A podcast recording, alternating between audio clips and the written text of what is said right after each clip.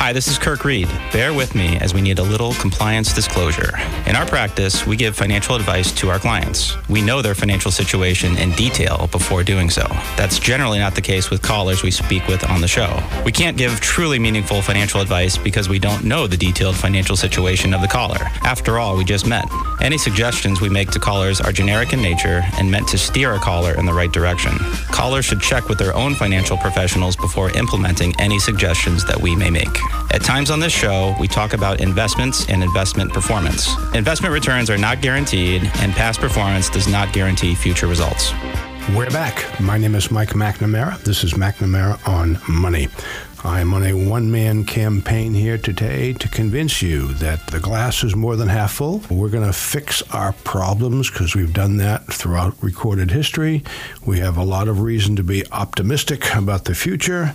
We're living in the best time to be alive in human history, and you got no no evidence to be a pessimist for the rest of your life, and I'm going to spend the next hour trying to point that out as clearly as I can. I'm quoting from an article that appeared in the Motley Fool back in way back in 2014. If you're alive in 2014, I guess this makes sense for you. Anyway, it was called "The 50 Greatest Reasons Why We're Living." I'm sorry, 50 Reasons Why We're Living Through the Greatest Period in World History by a fellow by the name of Morgan Housel. This is one of my favorite all time pieces about being an optimist and the future. Here we go 50 Reasons, folks. Number one, U.S. life expectancy at birth was 39 years in 1800, 49 years in 1900, and 68 years in 1950. Oh, yeah, and today it's 79. Let me say that again 39 years in 1800, 49 years in 1900, 68 years in 1950, 79 years today. That's progress and more progress more rapidly the closer we get to today. the average newborn today can expect to live an entire generation longer than his great grandparents could. Number two, a flu pandemic in 1918 affected infected 500 million people and killed as many as 100 million people. In his book, The Great Influenza, John Barry described the illness as if someone were hammering a wedge into your skull just behind the eyes and body aches so intense they felt like bones breaking. Today you can go to Safeway and get a flu shot. It costs 15 bucks. You might feel a little poke. That was 2014, so maybe it's 30 bucks these days, folks, but if you need it. Number 3. In 1950, 23 people per 100,000 Americans died each year in traffic accidents, according to the Census Bureau. That fell to 11 people per 100,000 by 2009. 23 people in 1950, 11 people in 2009. If the traffic mortality rate had not declined, 37,800 more Americans would have died last year than actually did. In the time it will take you to read this article, one American is alive who would have died in a car accident 60 years ago. Larger population, better percentages, progress. in 1949, Popular Mechanics magazine made the bold prediction that someday a computer would weigh less than one ton. I wrote this sentence on an iPad that weighs 0.73 pounds. Uh huh. Number five, the average American now retires at age 62. By the way, that might be related to the fact that you can start to collect Social Security at 62. But any, anyway, I'll say that again. The average American now retires at age 62. 100 years ago, the American average American died at age 51. Okay? Enjoy your golden years. Your ancestors didn't get any of them. Progress, better quality of life. in his number 6, in his 1770s book The Wealth of Nations, Adam 1770s folks, Adam Smith wrote, It is not uncommon in the Highlands of Scotland for a mother who has borne 20 children not to have two alive. Let me say that again. Okay, it is not uncommon in the Highlands of Scotland for a mother who has borne 20 children not to have two alive. Infant mortality in America has dropped from 58 per 1,000 births in 1933 to less than 6 per 100,000 births in 2010. We call that progress, folks. There are a bunch of people walking around these days that wouldn't have been a few years ago. Thank you very much. One of those might be me. Number seven. Oh, well, I'm sorry, we got more to this, and I apologize here. Pardon my page turning, folks. Let's see. There are about 11,000 births in America each day. So this improvement means that more than 200,000 infants now survive each year who would have who wouldn't have 80 years ago. That's like adding a city the size of Boise, Idaho every year. Hopefully a bunch of those people in that group can save the world and do some wonderful things. Number 7. America averaged 20,919 murders per year in the 1990s and 16,200 per year in the 2000s. According to the FBI, if the murder rate had not fallen, 47,000 more Americans would have been killed in the last decade than actually were. But that's more, and by the way, that's more than the population of Biloxi, Mississippi. Okay, that's progress, folks. No, yes, we should go further and it should be zero, but the world's not perfect, but we're making progress.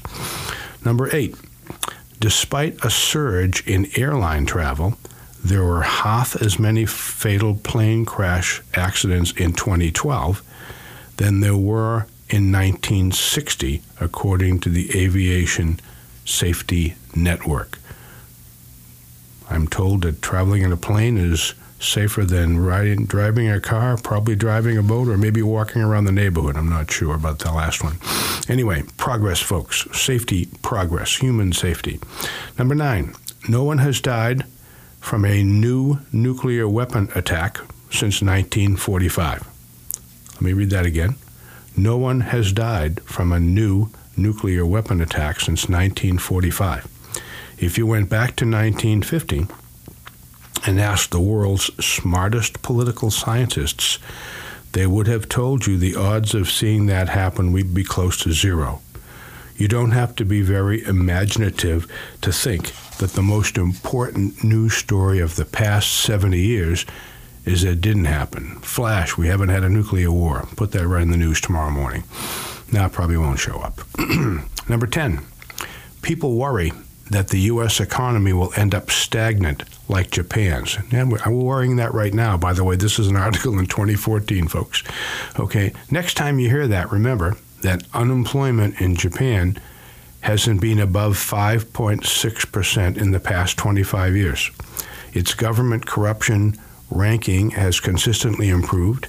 Income per capita adjusted for purchasing power have grown at a decent rate and life expectancy has risen by nearly five years. I can think of worse scenarios. Number 11 2% of American homes had electricity in 1900. This is amazing. J.P. Morgan, the man, was one of the first to install electricity in his home, and it required a private power plant on his property even by 1950, close to 30% of American homes didn't have electricity. That, that is a mind blowing number. By 1950, close to 30% of American homes didn't have electricity. It wasn't until the 1970s that virtually all homes were powered. Adjusted for wage growth, electricity cost more than 10 times as much in 1900 as it does today, according to Professor Julian Simon. That's interesting because here we are, what, eight years from 2014, talking about some electricity rates because of a variety of things, and everything is relative, folks. Let me say this one more time adjusted for wage growth through 2014, okay. Um, electricity cost more than 10 times as much in 1900 as it does today, or one tenth, according to, we do it the other way. Already, number 12. according to the Federal Reserve, the number of lifetime years spent in leisure. Oh, I love this measurement. Leisure retirement. Okay, by the way, that's oh, let me start that again, folks. I had to turn the page here. According to the Federal Reserve, the number of lifetime years spent in leisure, that would be retirement plus time off during your working years, rose from 11 years in 1870 to th- 35 years in 1990. Given the rise in life expectancy, it's probably close to 40 years today. Let's see. So in 1870, you had maybe 11 years of retirement or leisure, and in 1990 it was 35 years. I'm thinking we're better off and we have more leisure time. The average American spends nearly half his life in leisure. If you had told this to the average American 100 years ago, that person would have considered you wealthy beyond imagination. Think about that, folks. Okay, number 13. We are having a national discussion about whether $7.25 per hour minimum wage is too low. Boy, doesn't this sound familiar? Deja vu all over again every year here. But even adjusted for inflation, the minimum wage was less than $4 per hour as recently as the late 1940s. The top 1% have captured most of the wage growth over the past three de- decades, but nearly everyone has grown richer, much richer during the past seven decades. If you had to pick being poor, folks, you'd probably want to be poor today versus 10, 20 years ago, 50 years ago, 100 years ago, or 1,000 years ago. And I'm not don't take the wrong way other than everything is relative and we're making progress. Never as much as a bunch of people want and never as quickly. If you look back there's a whole lot of evidence that suggests that we're working on it and we're doing okay. Number 14, in 1952, this is, I'm going to lose it here. in 1952, 38,000 people contracted polio in America alone, according to the Centers for Disease Control. In 2012, there were fewer than 300 reported cases of polio in the entire world. Thank you. I knew three or four people in high school that had that.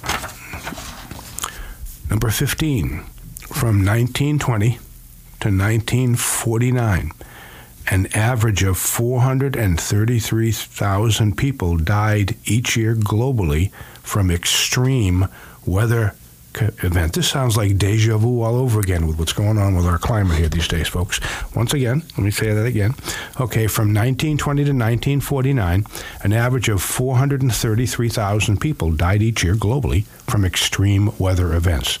That figure has plunged to 27,500 per year according to the International Policy Network, largely thanks to increases in society's collective adaptive abilities. We're learning. 433,000 a year to 27,000 a year across the planet from extreme weather events. Yes, we get all kinds of coverage on all kinds of weather events, and we just lose that perspective, folks. It's got to be perfect. We can't have any deaths. It's never going to be perfect, folks, but as long as we're working on it and making it better. Number 16. Worldwide deaths from battle. Oh, here's a, here's another one. From battle have plunged from 300 per 100,000 during World War II to the low teens during the 1970s to less than 10 in the 1980s to fewer than one in the 21st century, according to Harvard professor Steven Pinker. War really is going out of style. And yes, I know we have a war going on, and it's nobody should die in a war, but we get reports of 10 people dying, or three people dying, or 60 people dying. Let me read this whole section again. Worldwide deaths from battle have plunged from 300 per 100,000 people during World War II to the low teens during the 1970s, to less than 10 in the 1980s, to fewer than one in the 21st century, according to Harvard professor Steven Pinker. War is really going out of style. Please think about that, folks. Just think about that. Number 17, we're making progress. It's okay to think about the future. Number 17, median household income adjusted for inflation was around $25,000 per year during the 1950s. It's nearly double that amount today. I said adjusted for inflation. Okay, we have false nostalgia about the prosperity of the 1950s because our definition of what counts as middle class has been inflated. Okay, see the 34% rise in the size of the median American home in just the past 25 years. If you dig into how the average prosperous American family lived in the 1950s, I think you'll find a standard of living we call poverty today. I love that. Let me read that one more time. The median household income adjusted for inflation, adjusted for inflation again, was around 25,000 per year during the 1950s. It's nearly double that today. We have false nostalgia about the prosperity of the 1950s because our definition of what counts as middle class has been inflated. See the 34% rise in the size of the median American home in just the past 25 years. If you dig into how the average prosperous American family lived in the 1950s, I think you'd find a standard of living we call poverty today. Number 18. Reported rapes per 100,000 Americans dropped from 42.3 in 1991 to 27.5 in 2010, according to the FBI. Robbery has dropped from 272 per 100,000 in 1991 to 119 in 2010. There were nearly 4 million fewer property crimes in 2010 than there were in 1991, which is amazing when you consider the U.S. population grew by 60 million during that time. Folks, we're making progress. Maybe never as fast, okay, or as effectively as you like, but we're making progress. 19. According to the Census Bureau, only 1 in 10 American homes had an air conditioner in 1960. Okay, that rose to 49% in 1973 and 89% today. That 11% that, that don't are mostly in cold climates. Simple improvements like this have changed our lives and in immeasurable ways. Yes, as a part time Florida resident, I'm all for air conditioning. I want wish to report. Think about that, okay? It's oh, and every home should have one these days, and pretty much they do. Okay, number 20. I'm reading from a list of the 50 reasons why we're living in the greatest time in history, folks. An article from the uh, Motley Fool back in 2014, and it's still timely. Number 20, almost no homes had a refrigerator in 1900. Oh my God, what, you, what the heck do you do if you don't have a refrigerator, right? Holy moly. And if there wasn't one in the supermarket, almost no homes had a refrigerator in 19, I guess you do ice, 1900 according to Frederick Lewis, Allen's The Big Change, let alone a car. Today they sell cars with refrigerators in them. I haven't got one of those yet, but who knows. Number 21, adjusted for overall inflation, the cost of an average round trip airline ticket fell 50% from 1978 to 2011, according to Airlines for America.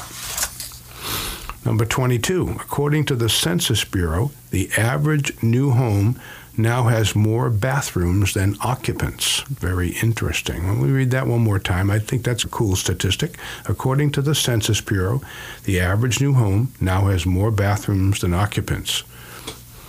I could make a comment about having more girls than boys in a family, and that could be a problem, but I'm just going to leave that alone here. Number 23, according to the Census Bureau, in 1900, there was one housing unit for every five Americans. Okay. Today, there's one for every three. In 1910, the average home had 1.13 occupants per room. By 1997, it was down to 0.42 occupants per room. Where does stuff like this show up in the news, folks? Okay, let me just read that again. Okay, let's see. In 1900, there was one housing unit for every five Americans. Today, there's one for every three. Yeah, we have a housing shortage, but I guess we're making some strides. Let's see, we always have a housing shortage, but we've always been making some strides. And this is a cool one. Okay, in 1910, the average home had 1.13 occupants per room. Okay, in 1997, it was down to 0.42. We have more space, folks. We have bigger homes. Hello. According to Professor Julian Simon, number 24, according to Professor Julian Simon, the average American house or apartment is twice as large as the average apartment or house in Japan and three times larger than the average home or apartment in Russia. Hmm. Pick one being born at the time, place, and date of your birth or at any other time in U.S. history. I wouldn't be voting for Russia if I was to make a choice myself either. Anyway, that, that's pretty amazing. Okay, we got about another couple of minutes, about a minute. Yeah, one minute. Super. All right, I'm going to read. Let's see. Let's see how this goes. All right, number 25. Relative to hourly wages, the cost of an average new car has fallen fourfold since 1915, according to Professor Julian Simon. By the way, average cost of a car, a new car in America is 36, 37,000 bucks, I think, right now.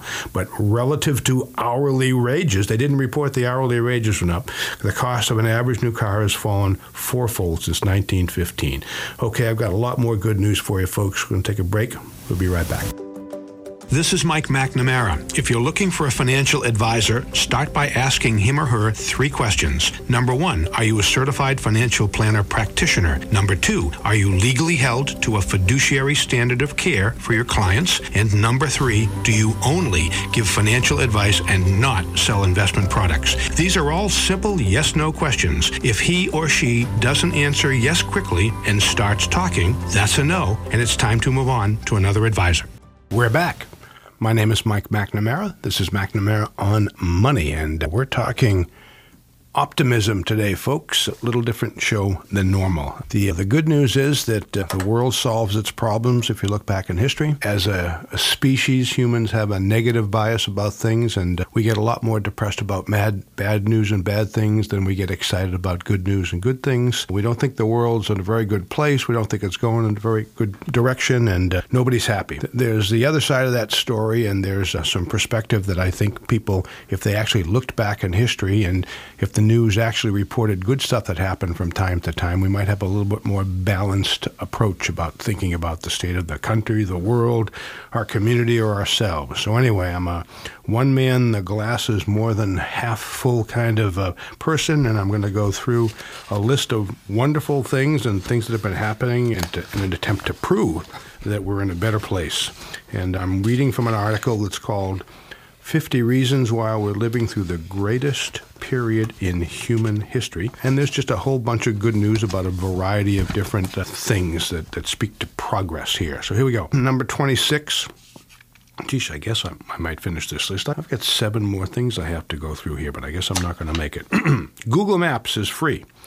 If you think about this for a few moments, it's really astounding. It's probably the single most useful piece of software ever invented, and it's free for anyone to use.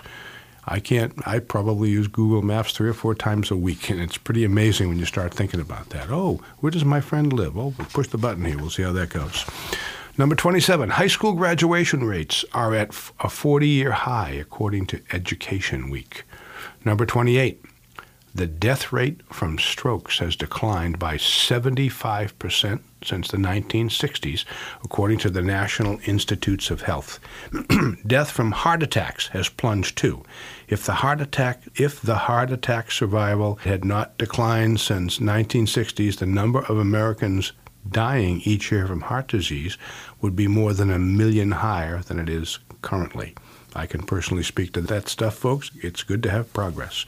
Number 29. In 1900, African Americans had an illiteracy rate of nearly 45%, according to the Census Bureau. Today, it's statistically close to zero. Number 30. People talk about how expensive college is today, but a century ago, fewer than 1 in 20 Americans ever stepped foot in a university college wasn't an option at any price for some minorities because of segregation just six decades ago. yeah, we talk about how expensive it is, but there's a whole lot more people going, so maybe we can forget the other side of that. Number 31. The average American work week has declined from 66 hours in 1850 to 51 hours in 1909 to 38 I'm sorry to 34.8 hours today according to the Federal Reserve. Enjoy your weekend. Let's see.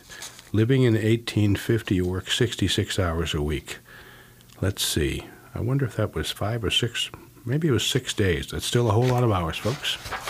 Number 32 incomes have grown so much faster than food prices that the average American household now spends less than half as much of its income on food as it did in the 1950s. Okay, this is a perfect. We complain about the here and now because we don't have a perspective about how it's been. One more time. Okay, the average American household now spends less than half as much of its income on food as it did in the 1950s. Relative to wages, the price of food has declined more than 90% since the 19th century, according to the Bureau of Labor Statistics. Number 33. As of March 2013, there were 8.99 million millionaire households in the U.S., according to the Spectrum Group. Put them together, and they would make the largest city in the country and the 18th largest city in the world, just behind Tokyo. We talk a lot about wealth concentration in the United States, but it's just not at the just at the very top anymore and has done well. Number 34 more than 40% of adults smoked in 1965, according to the Centers for Disease Control. By 2011, 19% did. Number 35. In 1900, 44% of all American jobs were in farming. Today, around 2% are.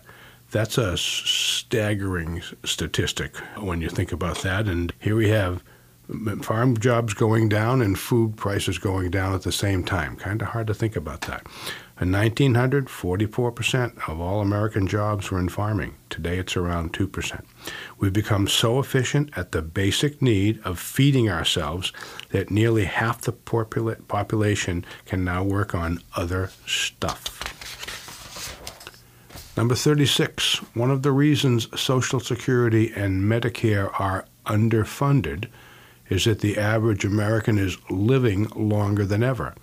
I think this is literally the best problem to have. Can't argue with that.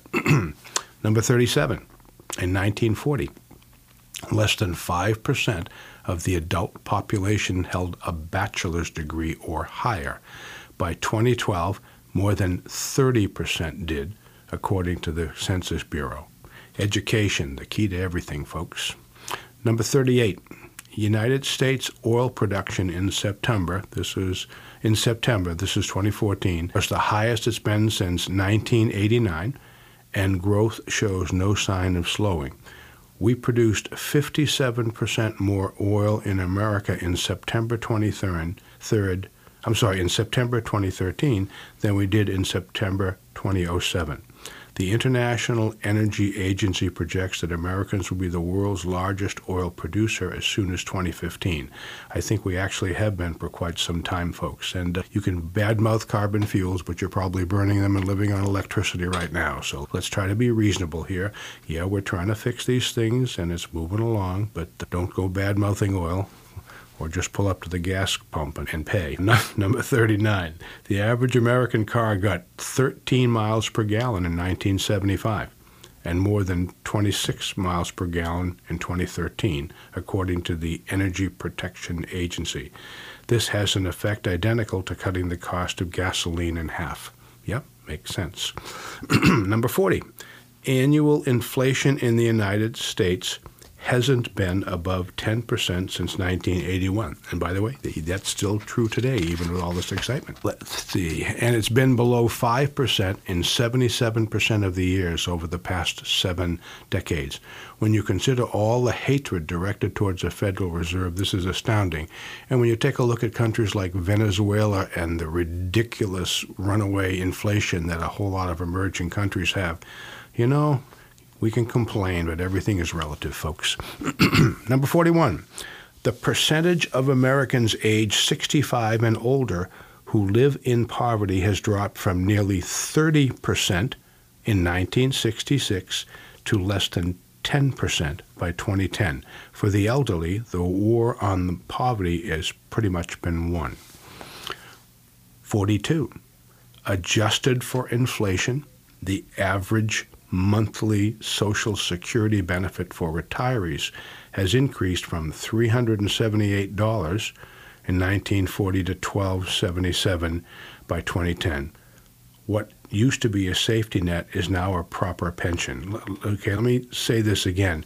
Okay, Social Security benefits have gone uh, adjusted for inflation, folks. This is the biggie. Adjusted for inflation, they've gone from 378, less than 400, to 1277, almost 400, to 1277, more than 1200. That is basically three times more after inflation. Okay, and yeah, we complain about Social Security payments, but they're a whole lot better than they were adjusted a long time ago. if you think Americans, number 43, if you think Americans aren't prepared for retirement, you should have seen what it was like a century ago. Perspective here, folks. We need perspective. In 1900, 65% of men over age 65 were still in the labor force. By 2010, that figure was down to 22%. The entire concept of retirement is unique to the past few decades. Half a century ago, Americans worked until they died. Yeah, we got it tough, folks. Number 44, from 1920 to 1980, an average of 395 people per 100,000 died from famine worldwide each decade. During the 2000s, that fell to three per 100,000 from famine. What was the first number? Okay, 395 to 3. Yep, progress, folks. the cost of solar panels. Number 45, the cost of solar panels has declined by 75% since 2008, according to the Department of Energy. Last I checked, the sun is offering its services for free. Number 46, as recently as 1950, nearly 40% of all American phones didn't have a telephone. Today, there are 500 million internet connected device in America, or enough for 5.7 per household. Okay, so we have almost six devices per household okay, that, that are the equivalent and more so of a telephone in everybody's home today, and only 40% of Americans didn't have a phone a long time ago. Phew. Okay, according to AT&T, this is number 47, a 3-minute phone call from New York to San Francisco cost $341 in 1915 and $12.60 in 1960, adjusted for inflation. Today, Republic Wireless offers unlimited talk, text, and data for $5 a month. $341 for phone call in 1915, $12.66 in 1960, and for $5 a month, you can call any place, anywhere, anytime. Yep, yep, progress, folks. All right, we're getting close to the end here. Number 48, in 1990, the American auto industry produced 7.15 vehicles per auto employee. In 2010, it produced 11.2 vehicles per employee. Manufacturing efficiency has improved dramatically.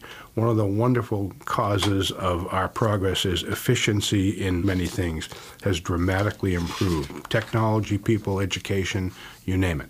Number 49.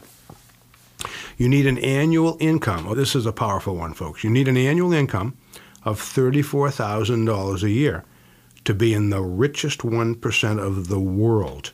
according to the World Bank economist Branko Milanović's 2010 book, The Haves and the Have Nots. To be in the top half of the globe, you need to earn $1,225 a year.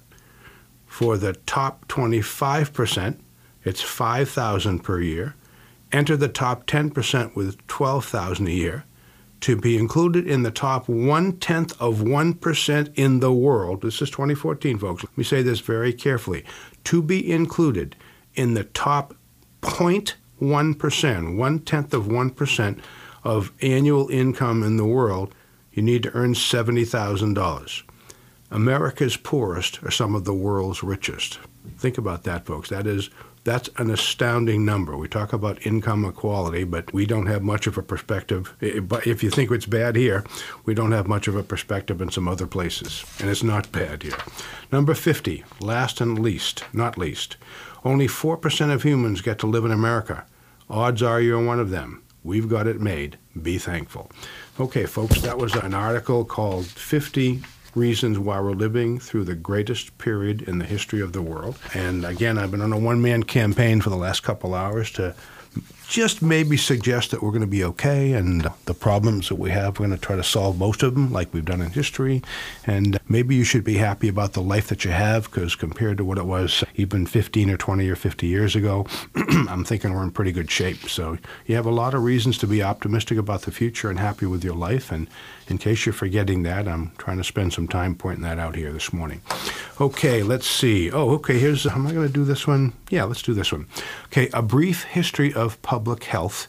Okay, and this is from the Boston University Masters in Public Health website. Okay, and it's called 20th Century Public Health Achievements. And I'll just read these quickly, but they certainly make some statements about the quality of our lives. Vaccination to reduce epidemic diseases. At the beginning of the 20th century, infectious diseases such as smallpox, measles, diphtheria, and pertussis were widely prevalent. Today, there were few, since there were few effective measures available, death tolls were high. Both the development and promotion of vaccinations against preventable diseases has resulted in dramatic declines in morbidity and mortality, and even results in eradication of smallpox. Number two, improved motor vehicle safety. Since 1925, there has been a 90% decrease in the annual death rate due to motor vehicle travel. By the way, that would be with a whopping increase in population as well. Remember that. Okay? This is particularly impressive given the number of motor vehicles drivers and miles traveled in motor vehicles have increased dramatically since then. Some of the biggest interventions include regulations developed and enforced regarding safety belts alcohol impaired drivers, young drivers, pedestrians, and child safety and booster seats. Folks, we see these problems, we work on them. It takes some time, it goes more slowly than you like. We get all upset about some things because we're in the now. But if we had a little more perspective, we just might feel a little bit differently about ourselves in the future. Safer workplaces. Data from the CDC's National Institute for Occupational Safety and Health, okay, uh, indicate that the annual number of work related deaths decreased 28% from 1980 to 1995 with a 43% decrease in occupational injuries during the same time. Okay, I'm sure that the other numbers as we get closer are probably even better. Control of infectious diseases. The leading causes of death in 1900 were pneumonia, tuberculosis, and diarrhea and enteritis, whereas in 1997, 4.5% of the deaths were attributable to pneumonia, influenza, and HIV infections. Sanitation and hygiene, vaccination, and antibiotics are among the control measures responsible for this marked decrease. Who knew hand washing could be so powerful? Decline in death from cardiovascular disease. While deaths due to infectious while deaths due to infectious disease have gone down dramatically, heart disease has been the leading cause of death for most of the 20th century. Since 1950, age adjusted death rates for cardiovascular disease have been cut by more than half. Some of the key public health factors contributing to this decline include the decline in tobacco use, changes in U.S. diet, and better early detection and treatment of those at risk for cardiovascular disease. We get smart, we have progress, we get education. Food safety. Contaminated food and water resulted in many foodborne infections in the early 20th century. Advances such as refrigeration, pasteurization, pest control, animal control, and food safety regulations that promoted better hygiene and sanitation practices all contribute to the decreases in foodborne infections. Improvements in maternal and child health. Childbirth used to come with great risk to many mothers and infants. Over the span of the century, the infant mortality rate declined greater than 90%, and the maternal mortality rate declined almost 99%. Improvements in nutrition, standards of living, access to health care, and surveillance and monitoring of disease contributed to reducing the risk to mothers and infants. Pretty powerful stuff. Family planning. Better family planning interventions have resulted in longer intervals between births and smaller family sizes, both of which have been associated with improved maternal and child health outcomes. If you had 20 kids and you had two left in the Scottish Highlands way back a long time ago, that was in an earlier section here today, you had to have 20 kids to keep two. If you can have three and still have three alive, that's a pretty dramatic process. We're thankful every time a new baby is born, but maybe we don't know how thankful we should. Let's see here. Fluoridation of drinking water. Here we go. At the beginning of the century, extensive dental caries was common in the U.S., with tooth extraction being the main treatment option available. Several studies have suggested that water fluoridation has contributed to the reduction in dental caries when compared to communities without fluoridated water. Okay, I'm good with that. Reduction in previous tobacco use. Smoking has been associated with a number of morbidities, including cardiovascular disease, cancer, chronic obstructive pulmonary diseases, and low birth weight. According to the CDC, it is the leading preventable cause of death and disability in the United States. Due to massive public health efforts that include smoking cessation interventions and regulation of the purchases and use of tobacco, there have been substantial reductions in smoking. Okay, I think, do I have any more of these? Let me check here. Nope. Okay, hey folks, so there's a few more examples of just exactly why we're a bit better off than we've ever been before if you took a careful look back and checked out history. Okay, the last place I'm going, and I'm not going to have time to get through all of this, but that's a good thing because I have so much good news. I guess that's a problem to have. Okay, this is an article, and it's called, it's from a website called A Wealth of Common Sense okay? And it's written by a fellow by the name of Ben Carlson, and it's called 50 Ways the World is Getting Better. And this is a good way to chew up the last few minutes of the show because I'll never get through all of them, but uh, maybe I'll try to cherry pick a few of them as we go along here. So here's we go. Over the past 20 years, now this article was written in, where am I here now? Uh, 2018, okay? Over the past 20 years, the proportion of people living in extreme poverty has almost been cut in half. That's just in 20 years, folks. Number two, just 200 years ago, 85% of the world population lived in extreme poverty. 20 years ago, it was 29%. Today, only 9% live in extreme poverty, while the majority of people, 75% around the globe, live in middle income countries. Number three, in 1997, 42% of the population of both India and China were living in extreme poverty. By 2017, that share had dropped to 12% in India and less than 1% in China. That means almost three quarters of a billion fewer people are living in extreme poverty in these two countries than were just 20 years earlier. I'll bet you didn't know that. Number four, in 1800, all babies who were ever born, roughly half died during their life expectancy was just 30 years, and no country had a life expectancy above 40. Life expectancy at birth was only 45 years in 1870. The average life expectancy around the world today is 72. Let's see here. Number five, violent crime rate has been on a downward trend since 1990 in the U.S. Just under 14.5 million crimes were reported in 1990.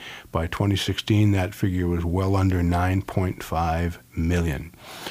Number six, the number of deaths from natural disasters is 25% of what it was 100 years ago. Number seven, flying has gotten 2,100 times safer over the past 70 years. 2016 was the second safest year in aviation history. The odds of being fatally injured in a plane crash are 0.123, zeros and a 0.25%. I don't even know what that means, but it's little. 0.000025%. That's a good news. I'm getting on a plane in about a week or so. I'm feeling good. Number eight, the real price of plane, plane travel in the U.S. has fallen by more than half since the late 1970s. Number nine, between the late Middle Ages and the 20th century, European countries saw a tenfold to 50fold decline in their rates of homicide. Number 10, the share of homes that had electricity in 1870 was exactly zero. Today, the proportion of people with electricity is 85%. I think that's a worldwide statistic, by the way, I'm not sure. in 1905, a Vermont doctor and his chauffeur were the first to successfully drive a car across the country from San Francisco to New York. It took them 63 days.